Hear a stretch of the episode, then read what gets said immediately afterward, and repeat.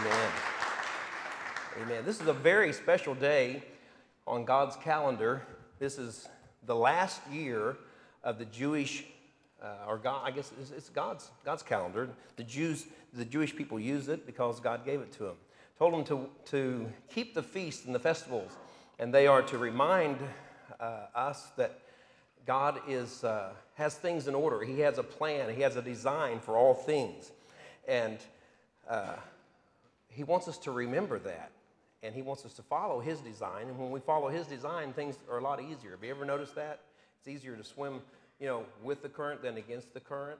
And so most, most of the time in our life, it takes us a while before we figure that out. I don't know about you, but it took me a little while to figure out that I was heading up the wrong way. Uh, throughout this week, we were reminded of uh, one of this nation's greatest tragedies of 9 11. And so it's been a week of remembrance, and you know we still remember those tragic events. And um, but you know, I, I, made a little post on Facebook that a lot of people probably don't realize that that seven uh, minutes, seven hours, and seven days right after that uh, the first plane hit. Can you turn this down just a little bit because it's right where I'm standing. I probably need to be back some because I'm right in the where the speakers are hitting this microphone. So pardon me. But um, seven minutes, seven hours, and seven days from the time that the first plane hit the, the first Twin Tower on 9 11, uh, 2001, the stock market fell 7% to a record of 684.81 points in one day. It fell. Those are some pretty interesting numbers. And that was on Elul 29. It was on this date in the Jewish calendar. Uh, our calendar keeps those, you know, uh, it, it's a solar calendar, and God's calendar is a lunar calendar with kind of a little bit of a blend. And so th- those things never change, they, they're always the same. Now, our calendar goes around. That's why people say, well, when is Easter? Why does Easter always change? Or why does this? Because it's not based upon the Gregorian calendar, it's based upon God's calendar. And those things never change, they're seasons. Um, you know, after that stock market crash in 2001, uh, seven days, seven hours, and seven minutes after the first plane hit the, the, the tower, uh, seven years later, on the exact day of the Hebrew calendar, Elul 29, uh, and to the exact hour after the market crashed in 2001, it bottomed out again in 2008, seven years exactly. Today is the seventh year of a seven year cycle. And this is Elul 29 on God's calendar. And God's, uh, we'll have Rosh Hashanah tonight at, at, at as sunfall, at, at sunset. It'll start the, the celebration of Rosh Hashanah. And uh, we'll talk a little bit about it as well. But, um, you know, this, this time it marks the Shemitah year. And a Shemitah year is the seventh year of a seven year cycle. Everybody get that? Everybody say Shemitah. Shemitah. And we've talked a little bit about this throughout this year, through the, the beginning of this year, actually before the uh, 2015 started, but we, we were talking about it. There's been a lot of writings and things about the four blood moons. On the 28th of this month will be the fourth blood moon that will, will appear. There's been some very interesting things in the, in the heavenly realms that's, that's come about. Um, but this Shemitah year, again, it's every seventh year on the, the cycle is the Shemitah year. And Elul 29, the last day in that year of a Shemitah year, always seems to be pretty amazing. Some interesting things happen. But this Shemitah year and this Elul 29 ends not only a seven year cycle, but a, a set of seven year cycles.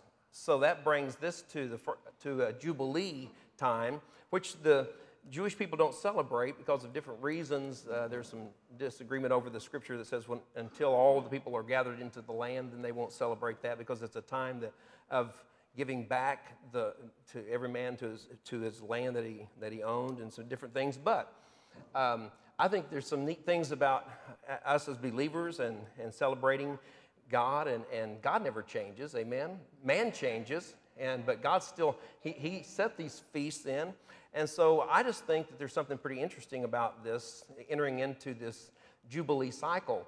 And um, and, and I believe that God's got some things in store for us. I really do. Um, you know, I guess the question is, what does all this mean on, on God's timetable and on His, his frame, uh, you, you, know, on what He's doing in, in our midst? And, it, you know, the question has to be asked, is this the, is the end near? You know, you see those signs people hold up, the, the end is near. Well, is the end near? What do you think? So, show of hands. If you think it's pretty close, just raise your hand. They did a survey, and about 41% of uh, Americans uh, believe that. That's Christians and non Christians as well. Um, you know, are we the terminal generation? Will this be it? I mentioned a while ago at sundown today um, is the beginning of Rosh Hashanah, or it's also called Yom Teruah which means, teruah means shout. Uh, it's also a blast, it means a blast. The Lord himself shall descend from heaven with a shout, with the voice of the archangel and the trump of God, and the dead in Christ shall rise. Then we which are alive and remain shall be caught up together with him in the clouds to meet the Lord in the air. Wouldn't this be a great time for Teruah? I believe it's going to happen. Uh, we just don't know exactly which one. And also, you know, throughout the the tribulation time, there's seven trumpets that sound, and it could could that be you know at each year at that particular time? We don't know.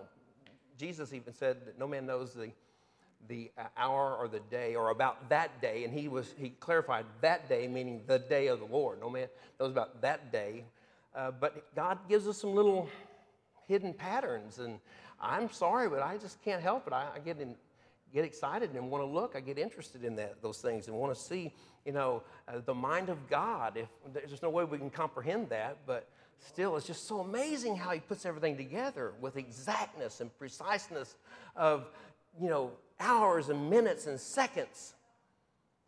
I lay awake thinking last night. It says that uh, a day with the Lord is as a thousand years with us, or a thousand years is as a, well, one day with the Lord. And I thought, well, hmm so if it's if one day is a thousand years, what would one hour be?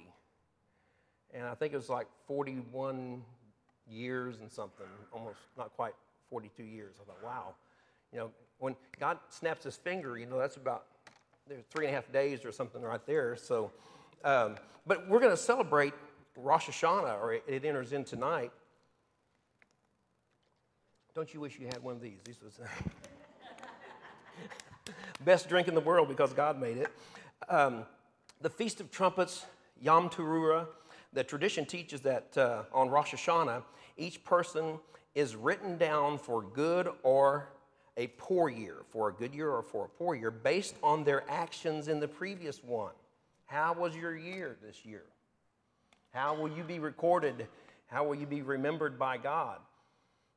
Nehemiah writes in his book that's named after him uh, Remember me with kindness, O God. Amen.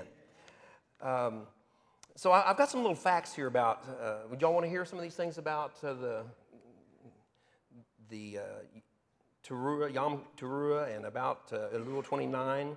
Um, but anyway, it says tradition teaches that on Rosh Hashanah, each person is written down for a good or for a poor year based on their actions in the previous one, and their uh, their sincere efforts at the atoning or the atoning of their mistakes that they've, they, or harm that they've caused. And so, you know, it depends. Have you recognized your faults? Have you asked God to forgive you and different things? Ten days later, ten days after this, is, is um, Yom Kippur. And um, it's noted that on that day, your fate is sealed. If you haven't, you know, uh, received forgiveness or asked forgiveness, or you haven't even thought about it, or you didn't care about it, or whatever, or you hadn't thought about the things of the Lord and whether you were following Him or not, and you didn't ask for forgiveness, you go down recorded in that particular thing. Now, aren't you glad that He says that He uh, removes us as far as the east is from the west? He removes our sins from us. But uh, you will know that, note that in the seven churches in the book of Revelation, it says, uh, you know, about their, it speaks about their deeds and what they have done, and that we are uh, we need to be careful about the deeds that we do. And I think that if we are conscious of them and we ask God to forgive us and direct us, He does forgive us and He begins to lead us, and we need to have a hearing ear to hear what He's saying. And so then we get those things lined out. Isn't it a time of aligning? You know, we, that's why the blood moons are like they are because things are lining up. Tonight or in the morning at 2:42 Eastern Standard Time will be a solar eclipse. Of course, we won't see it at 2:42, but if you're in Madagascar and Africa, you will. But it's interesting that uh, there will be a solar eclipse on this particular day. That's, that hasn't happened for quite a while, and it won't happen again for quite a while. So, 10 days after Rosh Hashanah is Yom Kippur, and the fate is sealed. Uh, what about Shemitah, the Shemitah year, and what does that mean? It, it simply means release or rest and release. So it can be a blessing, but it can also be judgment because it also means fall, collapse, shaking. And if we fail to acknowledge the things of God, He will shake those things. And it's like He, he evens them out. And so history has proven that uh, it is a very precise seven year cycle, this Shemitah year is, and that it affects uh, economy, it affects physical realities, you know, things that are uh, going on. It's like a leveling device that God uses, and uh, He brings all things back down to, to, to even.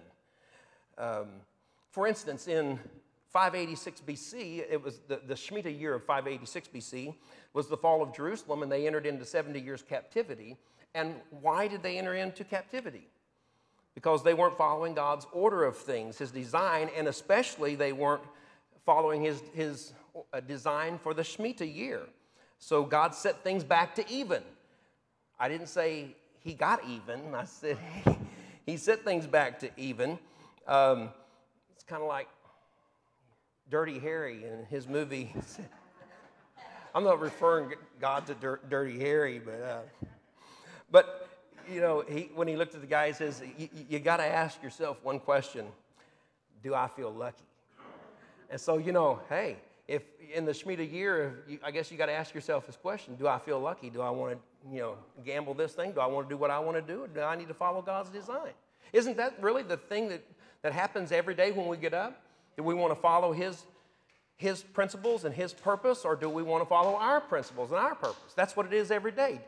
So, hey, punk, do you feel lucky? I don't think God would quote Dirty Harry and saying, uh, go ahead and make my day, or something like that. Or um, It's something that's interesting also along this line of economic collapses and the Shemitah in 1973, the, the last five great economic cla- uh, collapses were in 1973, 1980, 1987, then in 2001 and 2008, and all of them on a Shemitah, and the last two, 2001 and 2008, on not only the Shemitah, but Elul 29. Now, Elul 29 is falling today on Sunday, so the stock market's not open. huh? So uh, what's confusing is that we're, we're so used to our, our calendar that, you know, these days, like they'll move around a little bit, or, you know, it might move one day. Next year, uh, September the 13th will be on a what, on a Monday, or does it go backwards? One of the, but it just moves one year, one day per year. We kind of keep track of that, but not on God's calendar. It's all by seasons. And so um, these dates, that's why it goes kind of under the radar a little bit because we don't look for it. We're looking at our calendar. And until Jonathan Cahn and some of these guys begin to look back through history and begin to research this out, nobody knew that these economic collapses happened on Elul 29. And there's some things that tied them all together. And it's like, whoa, what's the common denominator here? Elul 29 and mankind doing what they want to do. On Elul 29, the financial accounts are wiped away. That's what happens. That's what God does, and that's what He promised.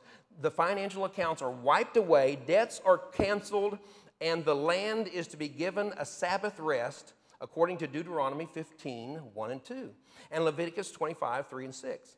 With Elul 29 being the last day of the civil calendar on the, the, the Jewish calendar. So it's, it's when all debts are wiped away and uh, all accounts are wiped away and if we don't follow God's design, then He does that. And He has an interesting way of bringing it, leveling the field. This Shemitah year, we've seen throughout this year that the nation of Greece is seeing its financial crisis grow worse by the day, and um, some are wondering if China might be facing its 1929 moment in their stock. Um, and against this interesting backdrop of economic things that are happening, have been happening throughout this Shemitah year that started last September and runs through, um, you know, the Bank of International Settlements has warned, quoting this, has warned that the world is unable to fight the next global financial crash because central banks have spent everything they have to overcome the last meltdown. The mystery of Elul 29 reveals astonishing accounts of everything from world wars, the rise and fall of nations, economic recessions, and financial uh, collapses, and it also has effect on you and your future. I mentioned Jonathan Cahn a while ago. He, he said, um, he's the, the author of The Harbinger and The Mystery of the Shemitah. He says, in September, I quote, in September, the Shemitah reaches its peak on Elul 29 today, the day of nullification when all debts and credit are wiped away. Wouldn't that be awesome? Wouldn't it be awesome? All debts and just it's all wiped away. But see, that's what God wants to do. God is a good God. He gets a bad rap. He's not dirty Harry. he gets a bad rap. He really does because he wants to bless us. And he's designed it. If we could just function under his design, but it doesn't make sense to our natural mind. That on this day, the day of nullification, all your debt and all your credit would be wiped away. The markets have been largely, he goes on to say, he says, the markets have been largely expanding for several years. So to see the sudden destabilization of the global financial realm in Greece, Europe, and China, the very fact that such sudden destabilization occurred on the Shemitah year, this year, is its, conclus- its conclusion may be taken as the first alarm. Something's up. What are the signs of the times? I jotted a few things down just for us to take a look. Just this year, some, some things that, just, that I would have never thought. The, uh, first, first of all, that's happened in our time frame, that hasn't happened for about 2,000 years, is the four blood moons, the biblical Shemitah that, that we have been in. Also, though, in our nation, the Supreme Court decision legalizing same sex marriage, the dangerous Iranian nuclear deal, and a world drowning in debt and dangling on the edge of economic uh, catast- cat- uh, catastrophe. I can say that catastrophe. And, um, you know, all this really looks like it's forming up to the end time Babylon, Babylon the Great. It's a world system that builds. There's a political Babylon and there's a religious Babylon that, that builds up. And all these signs are just keep making more and more evident revealing the ugly, ugly head of this beast, so to speak, that's, that's raising up that I, you know, things that I would have never, you read them in the Bible, but you never think that they're going to just, you're going to see things begin to materialize in front of you. Today, the world is facing uh, moral and social chaos. It's crazy. Spiritual deception, is, we're seeing uh, proliferation of a cult, and then you throw in a little uh, spat of historical um, or disasters of historic proportions, and uh, we got drought that's uh, worldwide, that's, that's record-breaking, uh, and also extreme weather, and um, then this growing risk of nuclear negligence by Iran. I mean, this thing is a, is a pot that's, that's boiling uh, read Psalm 82 and then go, not right now, but I mean at home in your Bible study, and then go into Psalm 83. Remember, there's going to be a, the war, the battle of Psalm 83. But read Psalm 82 before that and go in and just see how things are lining up and what, what's, what's taking place. Franklin Graham, uh, he's the president now of the Billy Graham Evangelistic Association, says that uh, the defining moment for America and humanity has arrived Do you believe that? The defining moment. Wow. Is that how we want to go into God's records for eternity? Being defined as this type of nation? I need to teach uh, a little short mini series on the nations and how they enter into the millennial reign and the, the, the judgment of the nations. But there are sheep nations and there are goat nations. And boy, I tell you what, it's, it's not looking too good here as we continue to press on. But Billy Graham, or uh, Franklin Graham says that um, the defining moment for America and humanity has arrived. He goes on to say, as a nation, we have uh, arrogantly turned our back on God. And he says, I believe God's judgment will come against our country. Uh, as the world waits to see, going on, it says, as the world waits to see whether the last of the four blood moons and the biblical Shemitah will, will be, bring economic collapse, war, other calamities, or the fulfillment of prophecies related to Israel, one thing is clear. We are now witnessing what appears to be the perfect prophetic storm.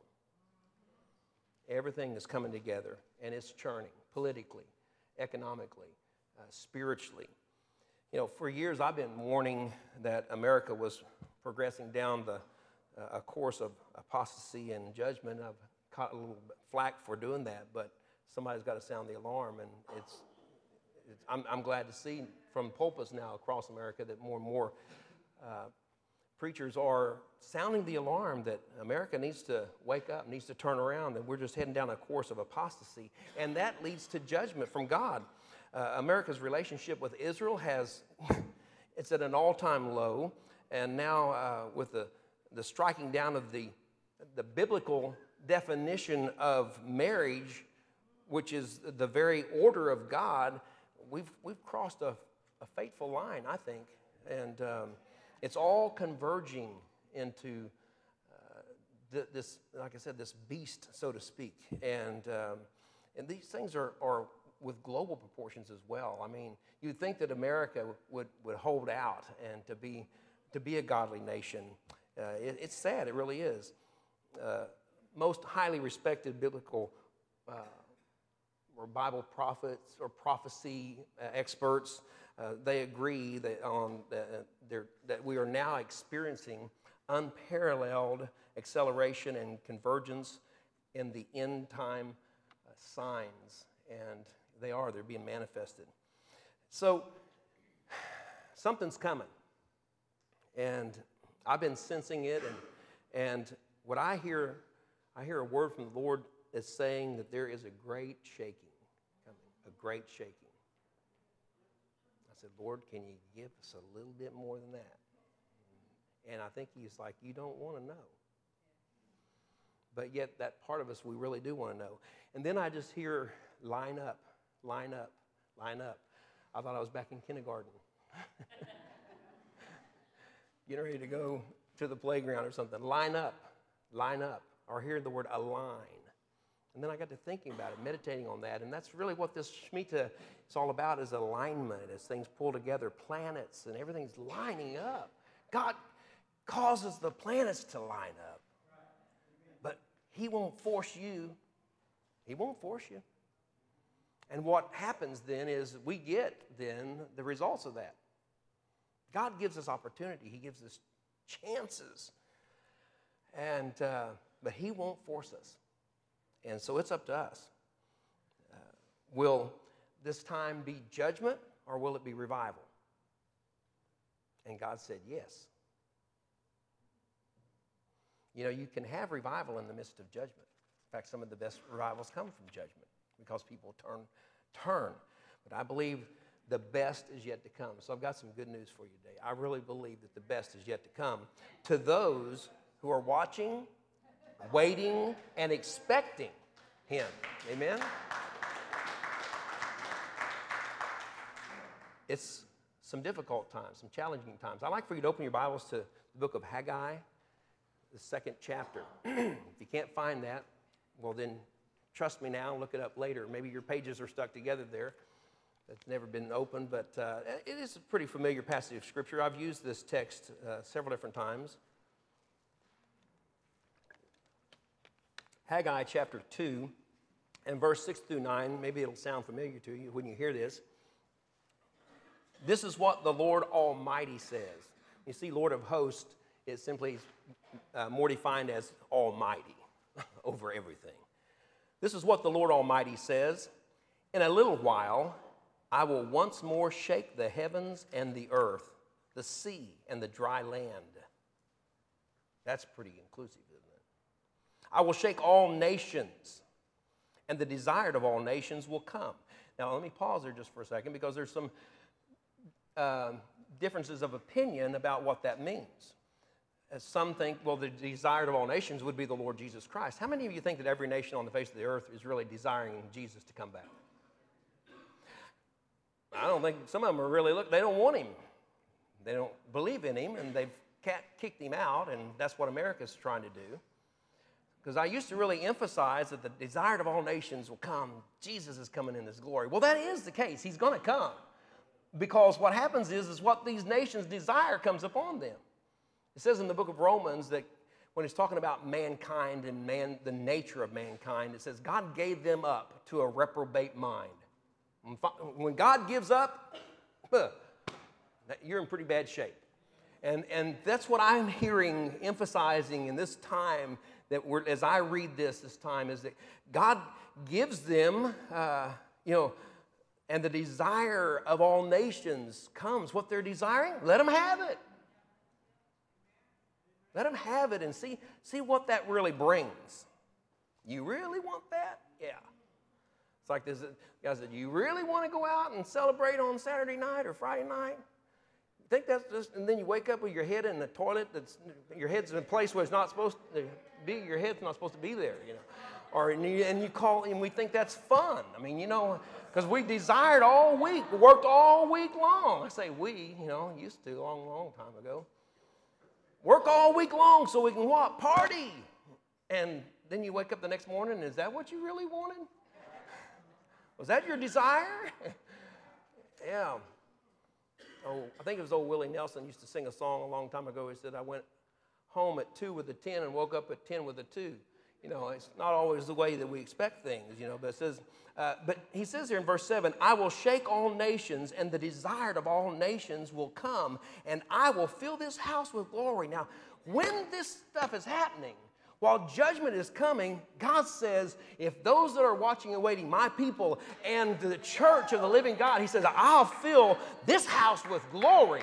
Glory is abundance, it's, it's uh, authority, power, wealth. It's His splendid character being manifested.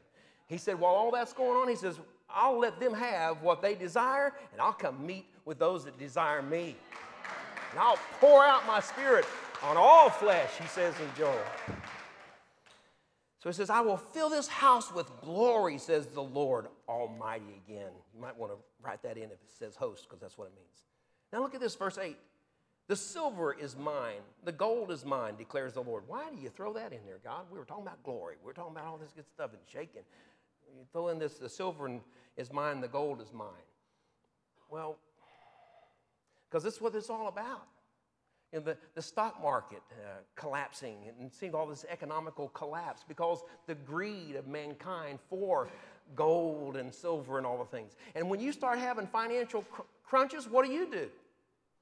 You hunker down and you don't spend, and one of the things that goes is your tithes and offerings. Oh, say oh me if you can't say amen. We do that.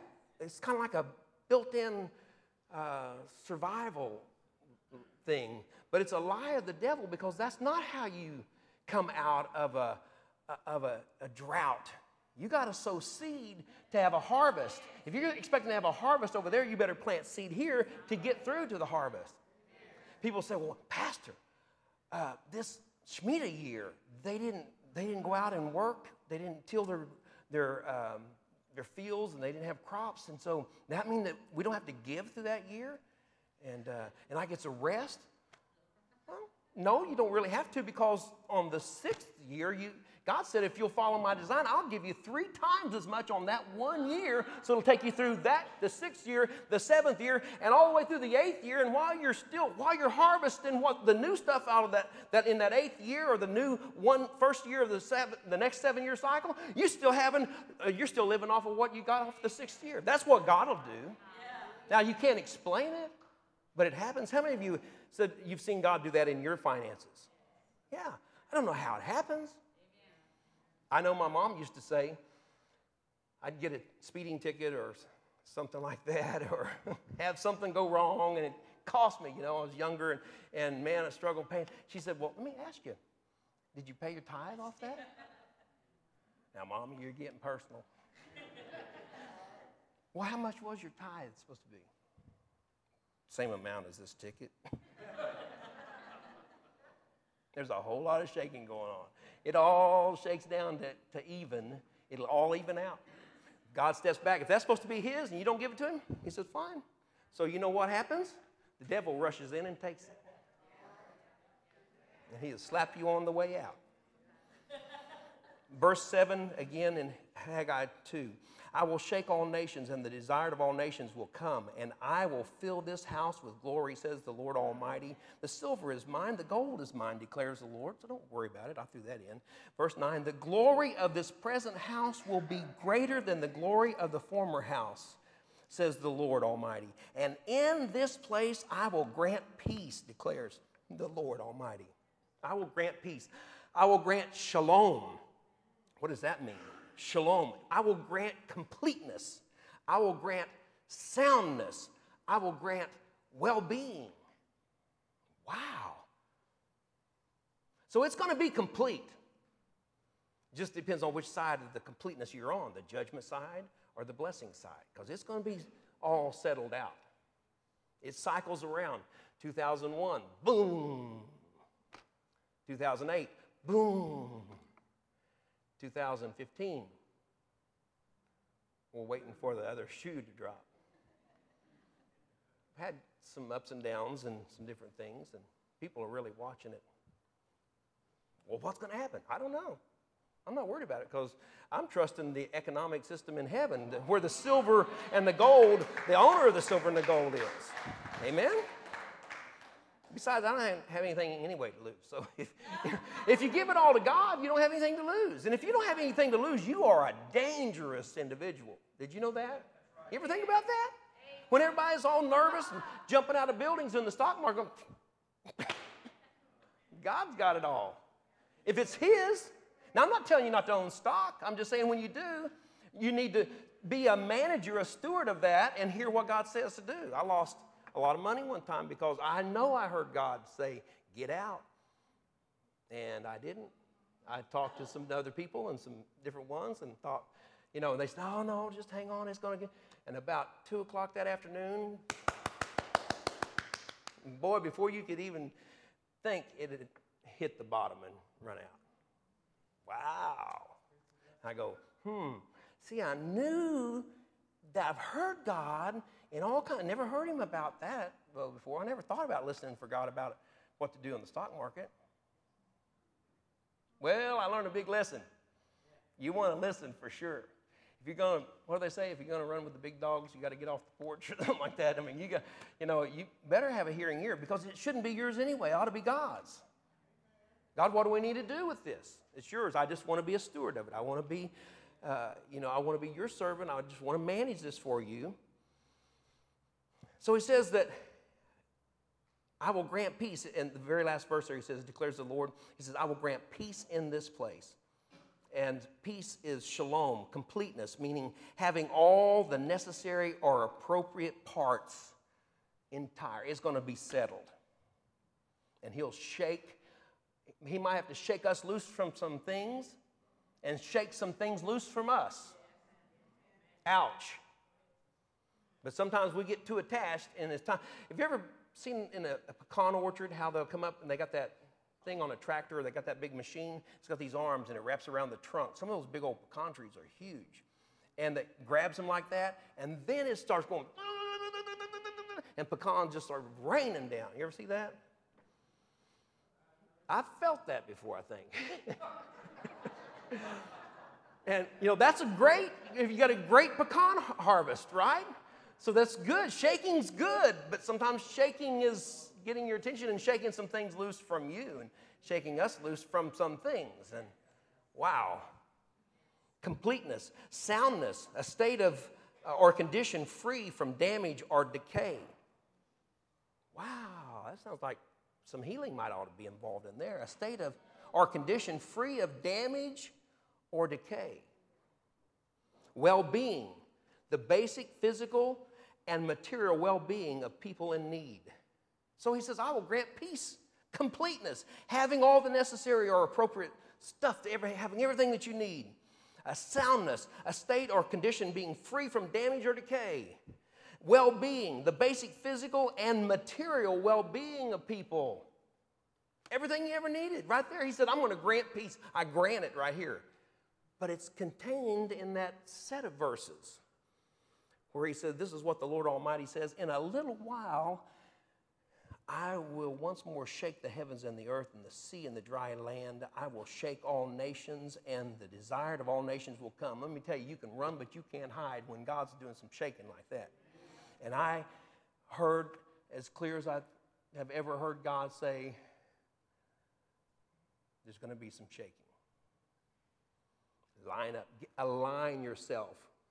Align with me and my purpose, my principle. If we're lined up with Him, hey, I want to get behind Him.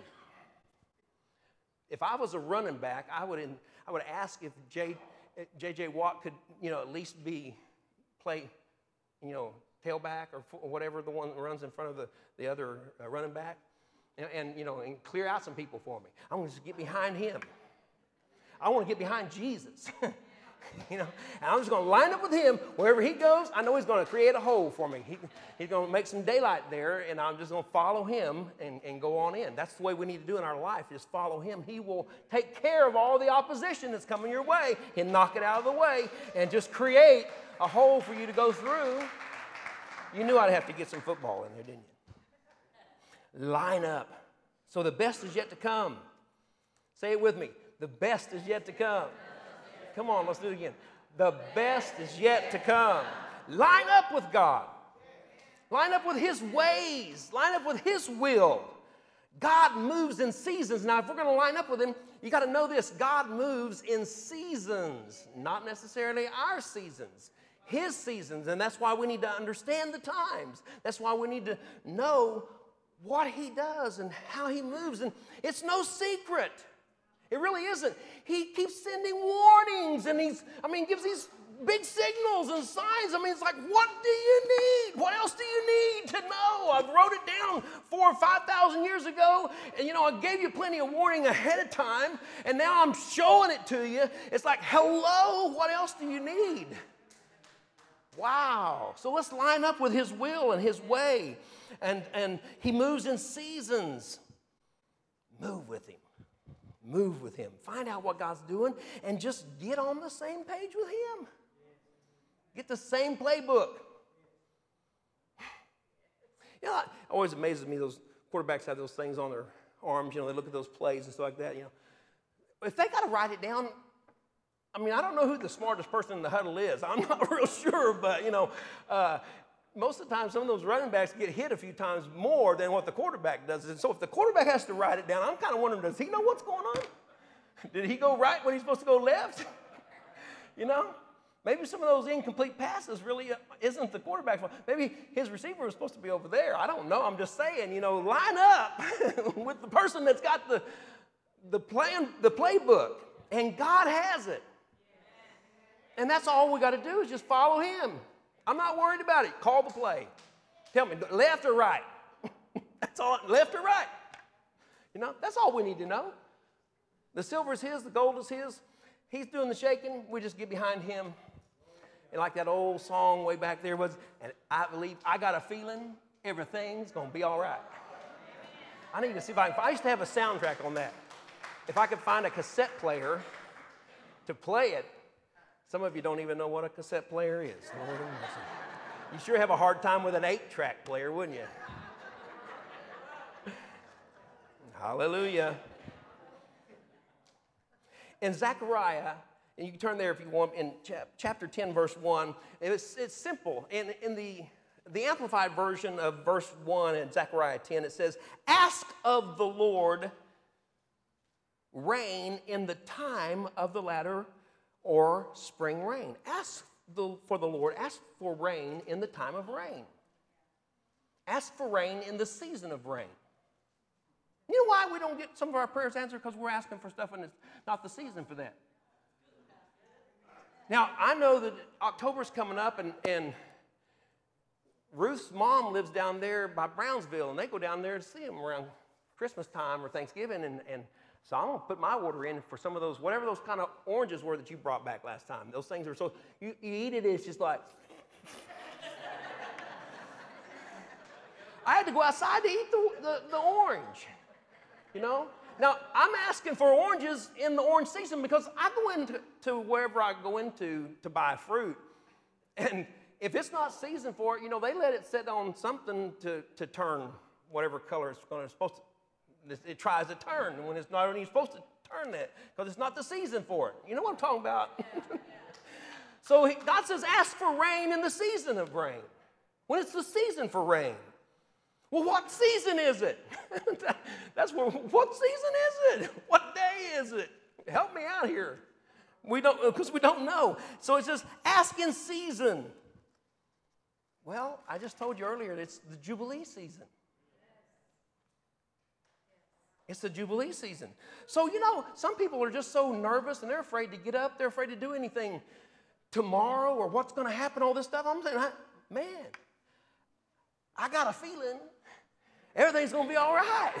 Because, see, I, am not asking for that. I, I'm asking for Jubilee. I'm asking for emancipation. He said, What? what? I'm, I'm asking, Lord, set me free from this stuff worries and fear and doubt. It's, Jubilee is a time of restoration and emancipation and restoration. I want to be some things restored to me. What the devil has stolen, it needs to be restored back. So I'm going to ask to be set free in the season of being free. Now, I want to tell you something. If you can be free when it's not the season of being free, can you imagine being free in the season of freedom? Man, oh man. Release. I'm going to ask for release in the season of release. Release that, God. Release it. I'm praying for a release. I left, I left church this morning about 2.30 and just drove around praying over the parking lot. Got home, I was so pumped up. Finally, I looked at the clock. It was 5:40 in the morning. And I said, Paul David, you need to get sleep. And I said to myself, Self, you're too excited to go to sleep. Everything's gonna be all right. I wasn't, you know what was interesting? I wasn't worried about anything. I wasn't staying awake because I was, I was staying awake because I was excited about some things. Man, I'm telling you, get ready. I meant, yeah. The other bride has made herself ready, but get ready for release. Get ready for restoration. Ask for it. Wow. Hmm. It's a time of increase. So ask for increase in the season of increase. Leviticus 26, verses 3 through 6. I refer, uh, gave reference to this scripture earlier. But listen what, what the word of the Lord says there in Leviticus 26, verse 3. If you follow my decrees and are careful to obey my commands, I will send you rain in its season, and the ground will yield its crops, and the trees of the field their fruit. Because, see, these plants and stuff and all these crops are they're on a season also. So there's a time when you got to have the rain at the right time in Kansas, when the, the Russian immigrants came in there, nobody could do anything with the badlands of Kansas. It freeze down and get below zero temperature. I worked out at a minus 22 actual temperature there, minus 42 wind chill. I'm talking about the armpit of the world, people. And nobody knew what to do with that because then it gets as hot there as it does here in August. But th- those Russian immigrants came in, they said, Oh, we got some winter wheat. Winter wheat. They plant it when it's, and they have to have, they want to have snow because the snow comes and it melts down and it, it uh, gives birth to those, those seeds. And they plant winter wheat. That's amazing. Didn't even know there was a season for winter wheat. Well, when I moved down here, people had gardens and they had like, they'd have two or three different gardens, you know. Well, boy, up there, you only get a chance, one shot at one, you know, like a regular garden for, you know, tomatoes and stuff like that because that's it. Down here, you got different types of seasons. It's different. Wow. We need to know those seasons. We need to get on, on board with them.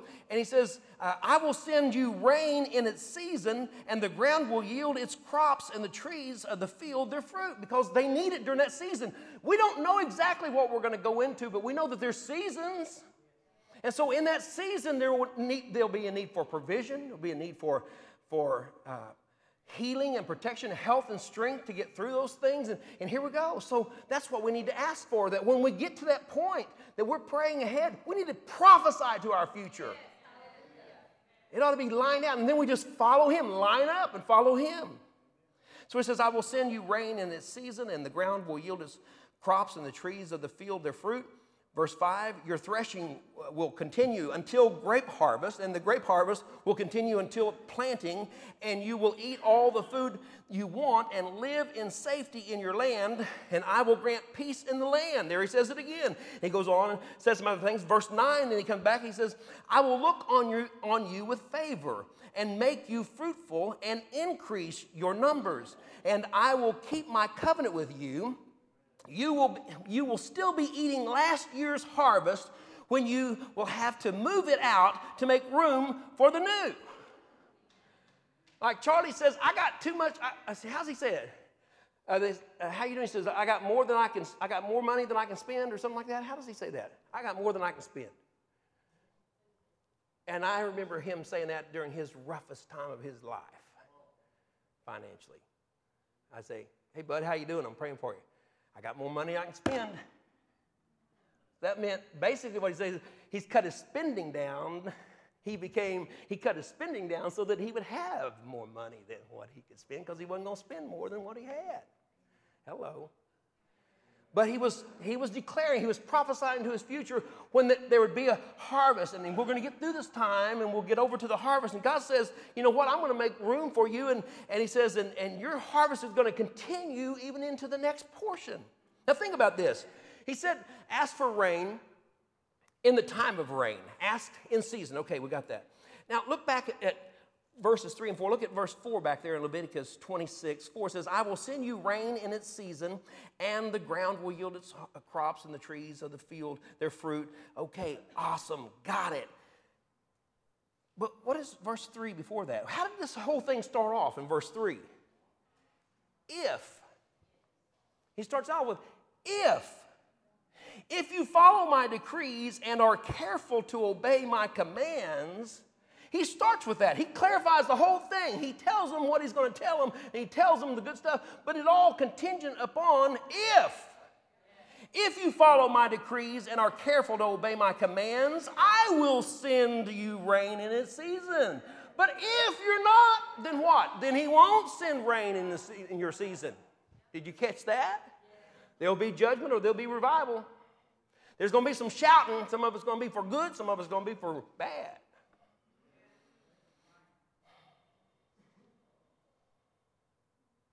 So if you follow my decrees and are careful to obey my commands, what? Well, what decrees? What commands today? What do we, how do we do that? Because, see, when this happens, we get in that season of drought and financial pressure that we probably got ourselves in anyway because we spent more than we had or whatever, but and we weren't paying attention, we weren't listening to God because we were making our own financial decisions, but we didn't realize that, that every financial decision is a spiritual decision. I'm not getting any amens out of this. Right? And so we got ourselves into a place that we really don't need to be in. And so when the the pressure comes of that, we let fear grip us and we try to figure out how we're going to do this. Right? Fear comes, dread, and and we think, oh my goodness. And so we're afraid and we're dreading what's going to happen next, and we're confused. And here we go. Wait a minute. We're a believer. Are we to be fear and dread? No, faith and hope over here, right? And expectation.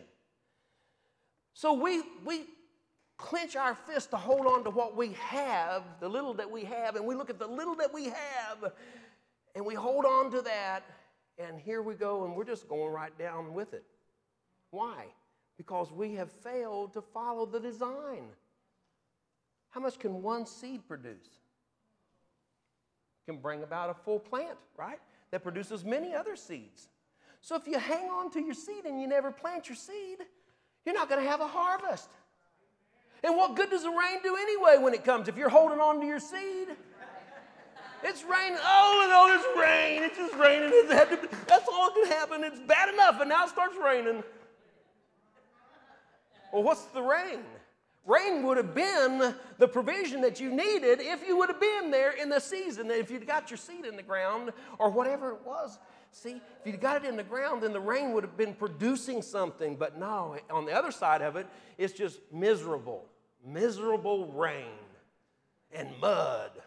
Everywhere mud.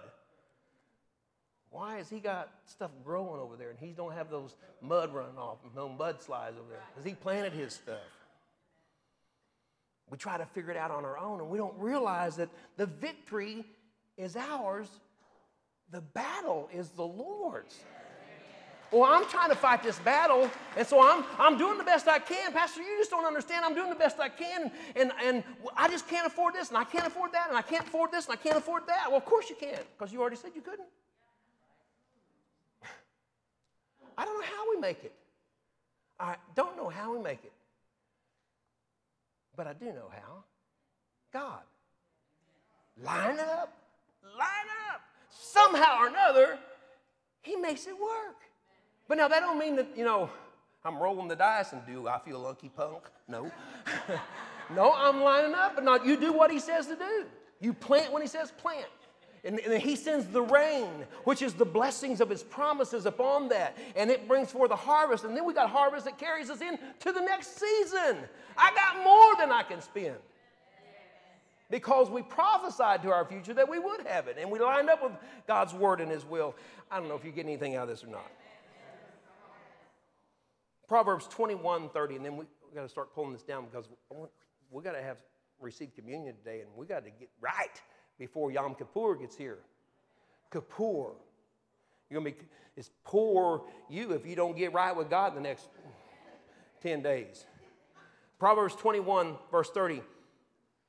There is no wisdom, no insight, no plan that can, seed, that can succeed against the Lord. The horse is made ready for the, the day of battle, but victory rests with the Lord. Now, why don't we know that? We're all full of fear and dread, trying to figure out how we're going to get out of this mess. And, and, and I gotta, I can't afford this, I can't afford that, I can't afford this, I can't afford that. And then it's wait a minute, he says that there's no wisdom, there's no insight, there's no plan that can see. Why? Because who's bringing the shaking? Who's doing the shaking? Did we forget? It's God. He said, I will shake everything that can be shake, shaken. So there's no wisdom, there's no insight, there's no plan that can stop God from shaking what He wants to shake. God can shake whatever He wants to shake. And you can't do nothing about it. You might get your horse all ready for battle, but the victory rests in the Lord. So you better line up with Him. Because when you get lined up with Him, He's already got the victory. Thanks be unto God who gives us the victory through our Lord Jesus Christ. But no, we're going to feel sorry for ourselves. We're going to have a pity party. And we're going to let the devil just push us on further down. We're going to get full of fear and dread and, oh my goodness, I don't know what's going to happen next. Why don't you come to him and trust him? I'm preaching to myself too. If I got one finger going there, there's four pointing back at me. So just, you know, know that. Again, there in Haggai, it says, This is what the Lord Almighty says, In a little while, I will once more shake the heavens and the earth, the sea and the dry land. I will shake all nations, and the desire of all nations will come, and I will fill this house with glory, says the Lord Almighty. Hallelujah. The silver is mine, the gold is mine, declares the Lord. What are we worried about? The glory of this present house will be greater than the glory of the former house, says the Lord Almighty. And in this place, I will grant peace, completeness, everything that you need I'll take care of it. It's finished, it's done. Hallelujah. Now, we already received the offering, so don't get nervous. Because I'm going to read from Malachi. Everybody said, oh. But I'm going to read some verses. I'm going to take you someplace you've never been before. I'm going to take you past I'm going to read verse 10, but I'm going to take you past verse 10. Buckle your seatbelts. Here it comes. Bring the whole tithe into the storehouse, that there may be food in my house. Test me in this, says the Lord Almighty, and see if I will not throw open the floodgates of heaven and pour out so much blessing that you will not have room enough for it. Isn't that what we were talking about a while ago? Verse 11 I will prevent pests from devouring your crops, and the vines in your fields will not cast their fruit, says the Lord Almighty. Then all the nations will call you blessed, for yours will be a delightful land, says the Lord Almighty. You have said, har- no, then he goes, listen, now let's see if you've heard this before. You've said harsh things against me, says the Lord. Yet you ask, What have we said against you? You have said, It is futile to serve God. What did we gain by carrying out the, his requirement and going about like mourners before the Lord Almighty? I've tried that. What good? I've, I've tithed before and I didn't see any difference. And, and we talked about God. Verse 15. But now we call the arrogant blessed. Well, see them? They're getting better, by better than me, and I'm supposed to be certain, God's supposed to be blessing me. Certainly the evildoers prosper, and even, this is what they're saying, and even those who challenge God escape. That's what these people are saying. They're mocking God. Verse 16. Then those who feared the Lord talked with each other. Those that were reverent and feared the Lord, they were respectful to the Lord, they talked with each other. And the Lord listened and he heard. He heard what they were saying. When he said, Lord, I thank you that you are my God. You supply all my needs according to your riches and glory. And, and then you, you put, cast your care upon him because he cares for you. It says, A scroll of remembrance was written in his presence concerning those who feared the Lord and honored his name. Hmm. They will be mine, he says, says the Lord Almighty. In the day when I make up my treasured possession, when I'm putting my bride together, everything that I treasure, he said, those are the ones that's going to be of my bride. I will spare them, is what he says. I will spare them. Revelation 3:10. Because you have kept the word of my patience and have, have endured, he says, I will keep you from that hour of trial that's coming upon the whole world. He says, I will spare them, just as in compassion a man spares his son who serves him. And you will again see the distinction between the righteous and the wicked, between those who serve God and those who do not. I want to ask our ushers to just come and begin to distribute the, the communion element.